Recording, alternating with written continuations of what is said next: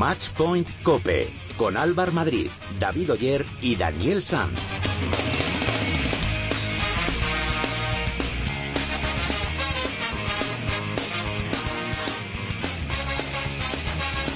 Hola, ¿qué tal? ¿Cómo estáis? Bienvenidos al programa especializado en tenis y en pádel de Cope.es. Bienvenidos al capítulo 45 de Match Point Cope.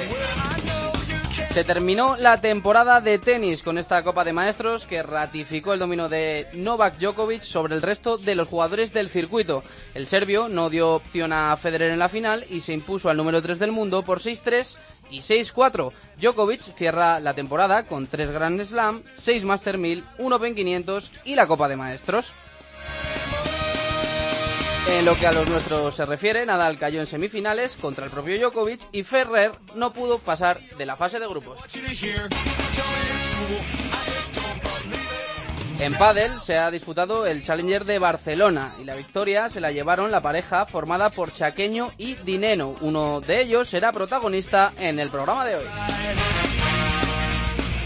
Por último, en bádminton, nuestra Carolina Marín se hizo con el título en el torneo de Hong Kong. Os recordamos que podéis poneros en contacto con nosotros a través de las redes sociales. Estamos en Twitter como @matchpointcope y en Facebook nos podéis encontrar en facebook.com/matchpointcope.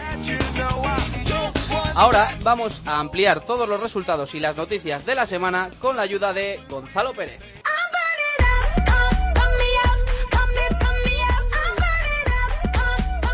Esta semana se ha celebrado la Copa de Maestros y se volvió a demostrar que Djokovic sigue en un escalón por encima del resto del circuito ATP. Donde tuvimos dos participantes, David Ferrer, al que no le fue nada bien, perdió todos sus partidos en el grupo, el primero lo contamos aquí la semana pasada, derrota ante Murray por 6-4 y 6-4, posteriormente caía por 7-5 y 6-2 ante Stan Wawrinka y contra Rafa Nadal por 6-7, 6-3 y 6-4. Un Rafa Nadal que demostró que las sensaciones se confirmaban y ganaba todos sus partidos del grupo. En primer lugar se imponía Andy Murray por 6-4 y 6-1, después hacía lo propio con Wawrinka por 6-3 y 6-2 y el resultado contra David Ferrer que ya hemos contado. Llegaba a semifinales donde se enfrentaba Djokovic, sobre el que decía esto en la sintonía de tiempo de juego. A día de hoy hay uno que lo está ganando todo y hay que reconocerle sus méritos y a día de hoy pues el hombre a batir es Djokovic y en este caso para mí personalmente durante todo el año no he jugado en esta liga. Estos últimos 6 torneos sí que he jugado en esta liga de máximo nivel y espero seguir jugando en esta liga el comienzo de la siguiente temporada y mantenerme en ella. No había opción y el serbio le endosaba un 6-3 y 6-3. Rafa reconocía que a día de hoy no tiene rival. Mi objetivo evidentemente es llegar a Australia con condiciones de seguir compitiendo bien, igual que lo he hecho en este tramo final de la temporada y teniendo en cuenta que son pistas un poquito más favorables para mí, esperando que el nivel pues pueda subir un poquito más aún. La final entre Roger Federer y Novak Djokovic no tenía tampoco mucha historia. Victoria en 2 sets para el serbio por 6-3 y 6-4 y cuarto torneo de maestros, además consecutivos para Djokovic. Se acaba la temporada ATP y Nadal no echa balones fuera sobre su rendimiento. El problema durante todo el año no ha sido ni el preparador físico, ni el entrenador, ni el fisioterapeuta, ni nadie, ¿no? El problema en este caso ha sido que he sido yo, o sea que a partir de ahí el que tiene que sortear los problemas soy yo con la ayuda de la gente de al lado. En dobles la victoria fue para Roger y Teco. Sí, holandés y rumano se impusieron por 6-4 y 6-3 a la pareja formada por Popana y Mergea. En pádel, turno para el Challenger de Barcelona. Con victoria para la joven pareja argentina Franco Chaqueño y Martín Di Nenno por un doble 6-1 ante Juan Lebrón Chincoa y Marcelo Yardim. En bádminton, Carolina Marín sigue dándonos alegrías. Carolina Marín ganó el abierto de Hong Kong tras derrotar en la final a la japonesa Nozomi Okuhara en 3 sets, 21-17, 18-21 y 22-20. La onubense pudo tomarse la revancha ante Okuhara, novena en el ranking, que el año pasado le ganó en este mismo torneo en semifinales. Y nuestros chicos del pádel han hecho historia en los mundiales. Sí, porque desde sub-14 a sub-18 en todas las finales ha habido campeones españoles, así que nuestra cantera del pádel está de enhorabuena, Álvaro. Hola, soy Alex Correcha y quiero enviar un saludo muy fuerte a todos los oyentes de Match Point Cope. Os animo a que participéis en tenis y en el pádel, que disfrutéis.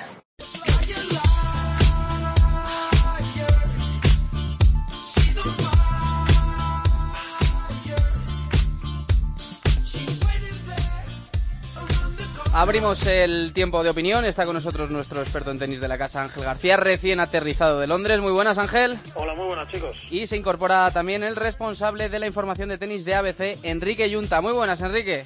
Hola, ¿qué tal? Bueno, en primer lugar, ¿qué sensaciones os ha dejado esta Copa de Maestros?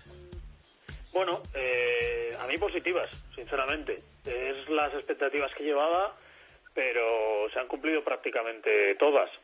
Las semifinales yo creo que las hubiésemos firmado casi cualquiera, teniendo en cuenta que Andy Murray tiene la final de la Copa Davis a la vuelta de la esquina. Han sido los tres mejores más el quinto, o tres de los cuatro mejores más el quinto, que es Rafa Nadal, y que llegaba en franca mejoría. Y en cuanto a los nuestros, bueno, David, ya lo hemos dicho mil veces, todo el mérito del mundo volver ahí, 33 años esta vez consecutiva, séptima en total.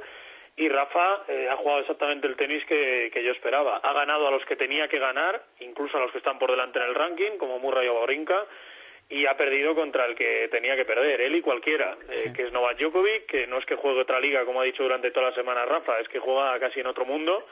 Decían los compañeros de la prensa internacional allí en Londres que ni el mejor Roger Federer, el de 2005, 2006, 2007, era tan superior como lo es ahora Novak Djokovic. Y bueno, yo de cara a 2016 tengo muy buenas expectativas, siempre y cuando nos olvidemos de Djokovic. Enrique. Pues a mí me ha aburrido porque es que es un poco más de lo mismo, ¿no? Fíjate que estamos hablando de una final tremendamente previsible, de unas semifinales tremendamente previsibles también, en función de lo que se veía de los últimos torneos, y el resultado pues te lo dice todo, ¿no? Hay un tenista tremendamente superior al resto, un tenista que se le puede acercar, que es Federer, y por detrás va un batallón que parece que ahora lidera Rafa Nadal porque es final de temporada, porque tiene un pico de forma óptimo pensando en lo que tiene que venir, pero desde luego hemos llegado a un punto en el que el tenis, no sé si le pasa a Ángel, y tú además que lo has visto ahí, se convierte un poco en algo 100% previsible. Totalmente de acuerdo contigo, sí. O sea, yo no esperaba, bueno, sí esperaba, miento, pero no creo que sea lo mejor para el tenis ver una semifinal y una final de la Copa de Maestros donde supuestamente están los mejores tenistas, bueno, supuestamente no, seguro, están los mejores tenistas, y donde supuestamente, eso sí, va a haber bastante batalla y va a haber bastante igualdad, y en vez de eso, pues nos encontramos con una semifinal de 1 hora y 20 minutos, una final de 1 hora y 20 minutos, 2 horas 40 para 2 partidos de tenis. Sí, y el resto, también en la fase de grupos, tú ves el cartel, ves los 8 mejores tenistas del año, 8 tenistas muy buenos. Yo me he aburrido un poco, es decir, no ha tenido un nivel espectacular, ha habido partidos buenos, seguramente el más bueno en cuanto a emoción ha sido el de Nadal Ferrer. El que menos valía, o el que menos había en juego. Exacto, el que menos valía, porque el resto, fíjate las diferencias que hay en la fase de grupos, las diferencias que marcan Djokovic y Federer, que entre ellos sí que disputan el partido supuestamente bueno de ese grupo, pero el resto está muy, muy, muy, muy desnivelado. Y en el grupo de Nadal y Murray, pues mira, Wawrinka al final se clasificó para semifinales sin que tampoco tuviera que hacer nada espectacular, ojo, teniendo momentos de lucidez, sobre todo en el partido en el que tocaba contra Murray, pero a mí no me ha parecido una Copa de Maestros de altísimo nivel. Altísimo nivel tiene Djokovic cuando se le ha exigido, que es en semifinales, que sube muchísimo el nivel cuando tiene a Rafa Nadal enfrente, y ayer en la final, que es un competidor brutal, que lo devuelve absolutamente todo y que sabe adaptarse a las 1000 circunstancias que le plantea cada partido de tenis. Son 6 derrotas en todo el año. Pero bueno. Al final se te queda la sensación que se te quedaba con el circuito femenino cuando Serena estaba al máximo, que es que si Serena quiere ganar, gana. Bueno, pues si Djokovic quiere ganar, gana. Hablabais de las 6 derrotas. Hay que tener en cuenta que ha jugado 16 torneos este año, ha jugado 15 finales, que solo perdió en cuartos de final con Karlovic en la primera semana del año, que está todavía el fuego cocinándose, y que luego, sinceramente, tengo la sensación de que hasta las finales que pierde, evidentemente, exceptuando la de Roland Garros con Wawrinka, es que casi las pierde porque quiere, es que no pierde un gran torneo, pierde Cincinnati, lo único, un Master 1000, el resto, bueno, pues sí, pues he perdido. Sí, no le... A ver, fíjate, la única final que se le puede ir, que dices, esta final sí que le da rabia perder, obviamente es la de Roland Garros. Sí. Y todos nos quedamos ahí con la duda, cuando pierde Roland Garros, de a ver cómo podía afectarle mentalmente, porque Djokovic, aunque le conocemos, pues tenía siempre esa duda mental, pero es que ahora, al margen de ser tan, tan bueno, mentalmente es muy superior. Y se rehizo de Roland Garros con una fiereza asombrosa, pero asombrosa. Es decir, supo adaptarse a las 1000 maravillas para jugar en hierba, pasó a la gira americana y también arrasó, Asia lo domina como si fuera un nativo de ahí, y luego pues el final de temporada, en donde en muchos otros años el número uno habitualmente bajaba un poco el pistón, concedía un poco de margen al resto, es que lo gana todo.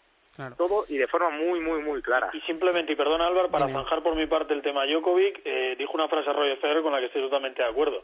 Hombre, veo muy difícil que repita un año como este Novak Djokovic, porque hay que estar perfecto a nivel mental y a nivel físico. Y yo pongo el énfasis en el tema físico.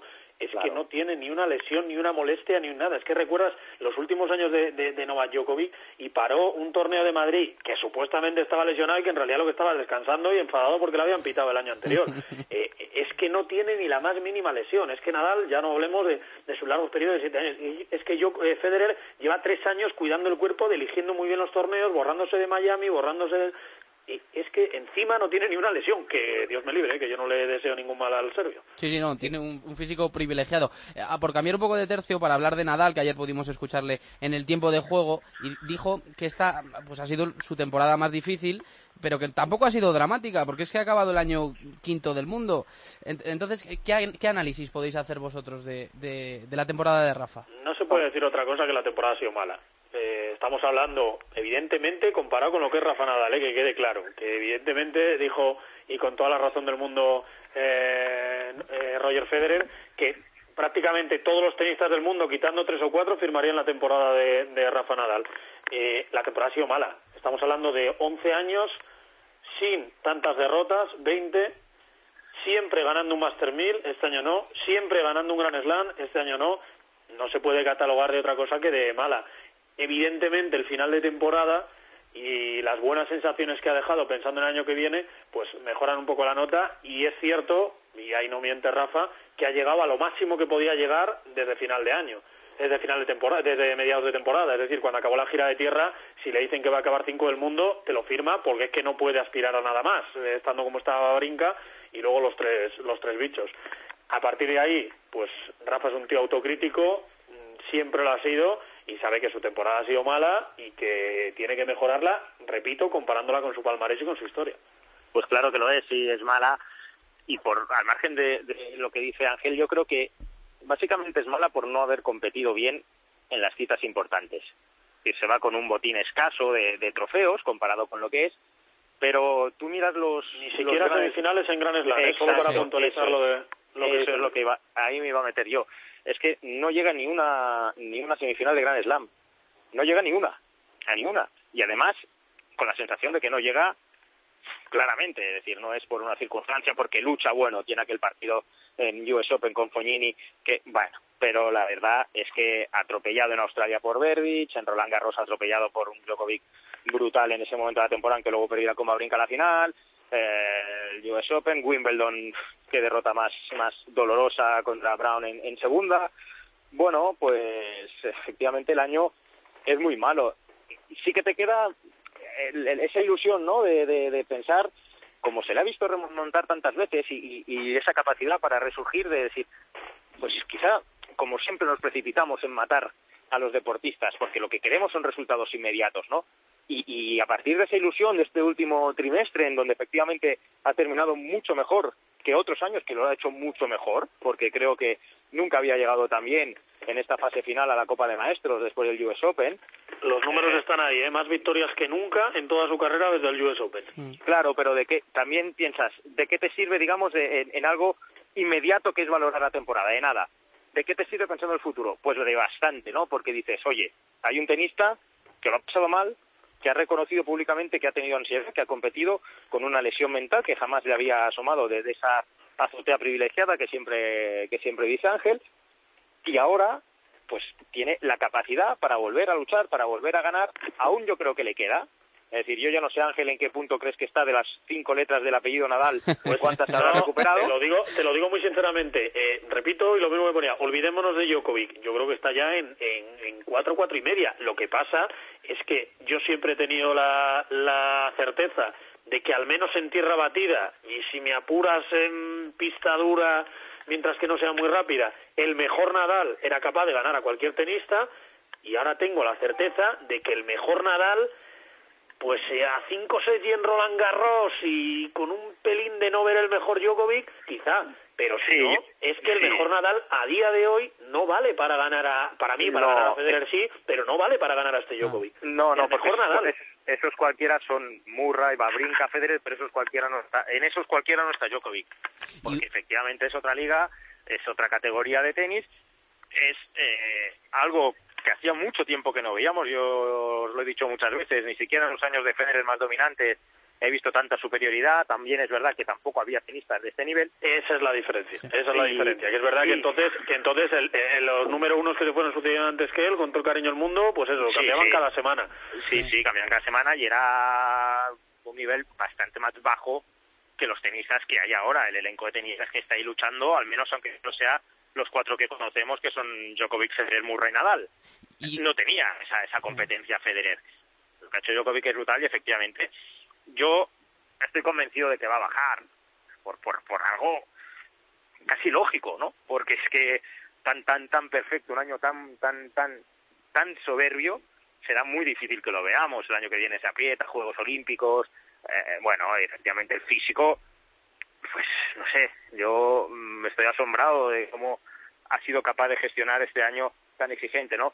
Bueno, se nos presenta un año muy bonito el 2016, porque efectivamente Djokovic está a ese nivel y con Federer, que sigue compitiendo, y eso sí que se merece todos los respetos del mundo por cómo sigue luchando con 34 años y por el hambre que tiene. Y luego pues Nadal, que yo creo que ahora mismo lidera el pelotón, o si no lo lidera está con ese grupito de escapados con Murray y con Wawrinka cuando le da porque suena la flauta. Para mí un dato demoledor de la temporada de Rafa Nadal es que desde 2004 no acababa una temporada sin ganar ningún Grand Slam ni ningún Master 1000. Para mí eso simplemente lo dice todo. Y por último ya os pido un pronóstico rápido para la final de la Davis, Bélgica, Gran Bretaña. Creo tan rápido como Gran Bretaña, ¿no?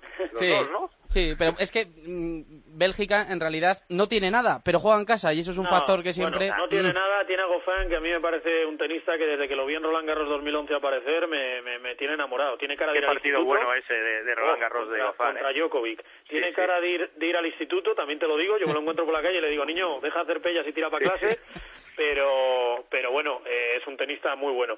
Esto es muy sencillo, Bélgica se lo juega a ganar los dos individuales y ganar el dobles. Yo creo que Andy Murray es muy superior a todos los que van a jugar esa final y creo que Gran Bretaña va a ganar con los 3 puntos de Murray. Eso sí se disputa, que visto cómo están las cosas y visto cómo está tal, de momento han retrasado hoy su viaje los británicos y veremos a ver, esperemos que se tranquilice todo. Pero yo creo que Murray es superior, por mucho que hayan puesto tierra batida. Los británicos han intentado hasta última hora meter a Bedene nacionalizado, que no deja de estar un poquito más arriba en el ranking que el siguiente británico, que creo que es el número 100, Kyle Edmund. Y bueno, yo sinceramente veo muy favorito a Gran Bretaña, por mucho que Bélgica juegue en casa y por mucho que tenga Goffin. Pues sí, sin duda, amén, porque además, por mucho que por tierra batida, el salto que Murray este año en tierra batida, lo vimos en Madrid. Sí, yo creo que ellos se la juegan más, perdona que te interrumpa, Enrique, ellos se la juegan más al segundo. Es verdad que ningún jugador de los británicos, de los segundos espadas, está mucho más acostumbrados a jugar challengers en pista dura, no a jugar en tierra batida, y bueno, pues se lo juegan más a ganar los dos al número 2 británico y en ganar el doble. Sí, claramente, pero bueno, aún así el favoritismo yo creo que es de Gran Bretaña, que parte con todas y sobre todo con un tenista que marca diferencias. Ángel, Enrique, un placer como siempre. Muchas gracias por atendernos, ¿eh? Un abrazo, compañeros. Gracias. Un abrazo. Adiós, adiós.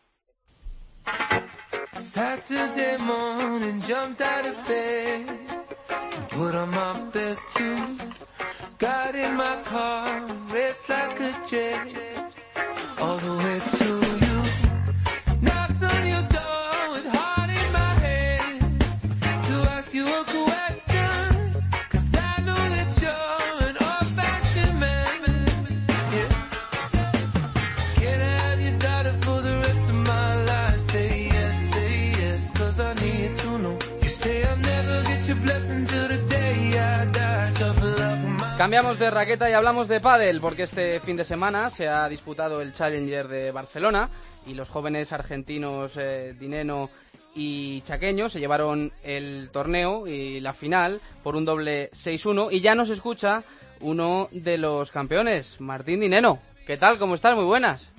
Bueno, ¿qué tal? Buenas tardes. Encantado de saludarte. ¿Cómo va? ¿Cómo va? Y bueno, acá ya en un ratito ya jugamos la previa acá en Valencia, en el último máster de la temporada, así que bueno, la alegría la disfrutamos por el día de ayer y bueno, ya hoy concentrado para seguir y bueno, vamos a ver si mantenemos el nivel de la semana pasada. Bueno, es tu primer título World Padel Tour, ¿no? Sí, también, con Fran también es el primero de los dos. Sí. Así que bueno, imagínate lo contento que estamos. Oye, ¿qué significa para ti ganar un título World Padel Tour? Bueno, uno siempre que empieza a entrenar, bueno, ya hace varios años que yo juego con Franco y bueno, siempre uno se imagina estar ganando un World Padel Tour, jugando en España y eso, y bueno, a medida que fue pasando el tiempo, como que los objetivos los fuimos cumpliendo, nos empezamos a dar cuenta que al pasar a medida que pasaba el tiempo íbamos creciendo y bueno, la verdad que este torneo realmente no lo esperábamos, no habíamos llevado ni la ropa suficiente como para llegar hasta el domingo, o sea, estuvimos lavando ropa, o sea, como que nos agarró desprevenidos, pero bueno, como te digo, disfrutando cada momento que podemos. Martín, tú tienes 18 años y Franco 19, ¿me equivoco? ¿Es así? Sí, 18 y 19. ¿Desde hace cuánto tiempo llevas jugando a pádel? Bueno, con Franco jugamos hace 7 u 8 años, que comenzamos jugando los mundiales de menores, y bueno, después pasamos a jugar también los mundiales, seguimos jugando, y sumamos los torneos profesionales, y bueno, yo estaré jugando más o menos hace como 10 años, 11 más o menos, y Fran igual. ¿Y cómo es la vida de un chico de 18 años, que es un fenómeno de esto del pádel? ¿Cómo es tu vida? ¿Compatibilizas el deporte con estudios o te dedicas 100% al pádel? ¿Cómo es? Bueno, yo el año pasado terminé el colegio. Imagínate, en Argentina el colegio es de marzo a diciembre, no es como acá que comienza en agosto, septiembre, no sé cuándo comienza el cole acá. Pero nada, el año pasado terminé el colegio, Franco lo terminó hace ya 2 años y bueno, este es el primer año que digamos que vinimos así mucho tiempo a España y bueno, ya consagrarnos con este título, la verdad que, como te digo, nunca lo esperábamos y nada, nos da más pilas para seguir y para seguir mentalizados y ojalá estemos por buen camino. Tu compañero y tú fuisteis los campeones del mundo más jóvenes de la historia, que eso es un dato a tener en cuenta y eso significa que tenéis una proyección increíble. ¿Cuál es tu sueño dentro del mundo del pádel? Bueno, creo que todo jugador, ya sea el deporte que sea, aspira a ser el mejor en su modalidad. Bueno, con Franco aspiramos obviamente a ser número uno del pádel, pero bueno, sabemos que tenemos que trabajar mucho, que hay muchas parejas como las que están arriba que lo hacen mucho mejor que nosotros y por algo están ahí arriba, pero bueno, será cuestión de entrenar y si no llegaremos a ser los número uno, creo que vamos a dejar todo y vamos a tratar de estar lo más arriba posible. Oye, ¿y a qué jugador tienes como referencia? Yo siempre seguí a Mariano Lasaigues, que es es uno de los históricos del pádel, sí, que jugaba bueno en los comienzos del pádel y bueno, siempre que me preguntan eso siempre lo nombro a él porque es el jugador que nada, con el que aprendí, digamos, a jugar al pádel. ¿Y de los que ahora mismo están en activo y estaban ahí arriba en el circuito World Padel Tour? Y trato de rescatar las cualidades que tiene cada uno, por ejemplo, no sé, como Matías Díaz, la lucha, no sé, o el espíritu ganador de vela, qué sé yo. O sea, siempre trato de rescatar lo mejor de cada jugador, pero bueno, si el jugador que más me gusta es Mariano y siempre lo dije y va a ser así siempre. Siempre, y ahí queda. Muy bien, Martín Di Nenno, que era la primera vez que hablaba contigo y espero que no sea la última, sí, porque eso será bueno, que te sigue yendo muy bien las cosas. Bueno, muchas gracias por atendernos, ¿eh? No, gracias a ustedes y abrazo grande. Un abrazo.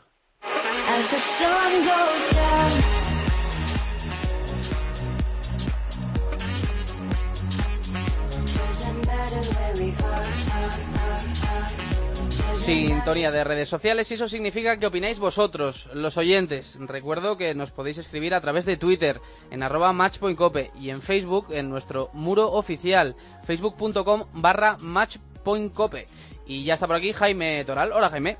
Hola, muy buenas tardes, bueno, Álvaro. ¿Qué nos han contado los oyentes esta semana? Pues, Álvaro, la verdad es que la gente ha vuelto a revolucionar en nuestras redes sociales durante esta última semana, y sobre todo acompañada de comentarios que hacían referencia a Rafael Nadal y a su semana en Londres, como por ejemplo el mensaje que nos envió en Twitter Xavi Budó, entrenador de Carla Suárez, que nos comentaba en el segundo set del Djokovic-Nadal que para él el manacorí tuviese la posibilidad de remontar el partido, el serbio debía dejar de jugar tan limpio y pasar por momentos de tensión y dudas.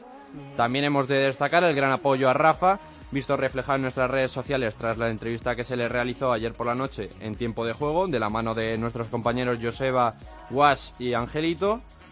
Y por tenis esto es todo. Y cambiando de deportes, en pádel traemos también muchas noticias, sobre todo destacando el gran revuelo formado en forma de apoyo a los jóvenes españoles que nos representaron en el Mundial de Menores 2015 que se celebró durante la semana pasada, que terminó con los españoles saldándose como campeones de todas las categorías, destacando la presencia entre los nuestros de Martita Ortega, número 13 del World Padel Tour en el ranking, y a la cual veremos esta semana en el Valencia, en el Master de Valencia del World Padel Tour. Y ya para acabar, como siempre, traemos las encuestas, y dos en particular, la que realizamos para la final el domingo de la Copa de Maestros, en la que decíamos a ver quién era el favorito entre nuestros seguidores para llevársela. Daban un 53% para Roger y un 47% para Nole, y curiosamente en la fase de grupos había sido unos porcentajes justo a la inversa, 47 para Roger y 53 para Nole. Y la encuesta ya para terminar las redes sociales es que ayer por la noche planteamos que si Novak Djokovic, con sus 59 títulos y a sus 28 años, iba a llegar a ser el mejor jugador de la historia del tenis, y reina el no, curiosamente, porque reinaba con un 57%, mientras el sí un 43%. Y si a mí me permites opinar, ya que también estoy entre la gente, yo también digo que no va a llegar, a pesar de su gran momento de forma, tiene que superar a muchos grandes tenistas de la historia que tiene por delante y que son muy buenas raquetas del tenis. Desde luego, a mí si me preguntaran también diría que no, porque hay muchos tenistas que lo han hecho muy bien durante muchos años, y uno de ellos es Roger Federer, que sigue ahí al pie del cañón. Y Rafa, no nos olvidemos de él. Y Rafa Nadal. Yo es que tengo a Roger Federer, lo tengo idolatrado. Pues nada, muchas gracias, Jaime. Nada, a ti, Álvaro. Pues seguid atentos a las redes sociales, porque Jaime seguirá colgando encuestas y poniendo absolutamente todos los resultados que se vayan desarrollando durante la semana.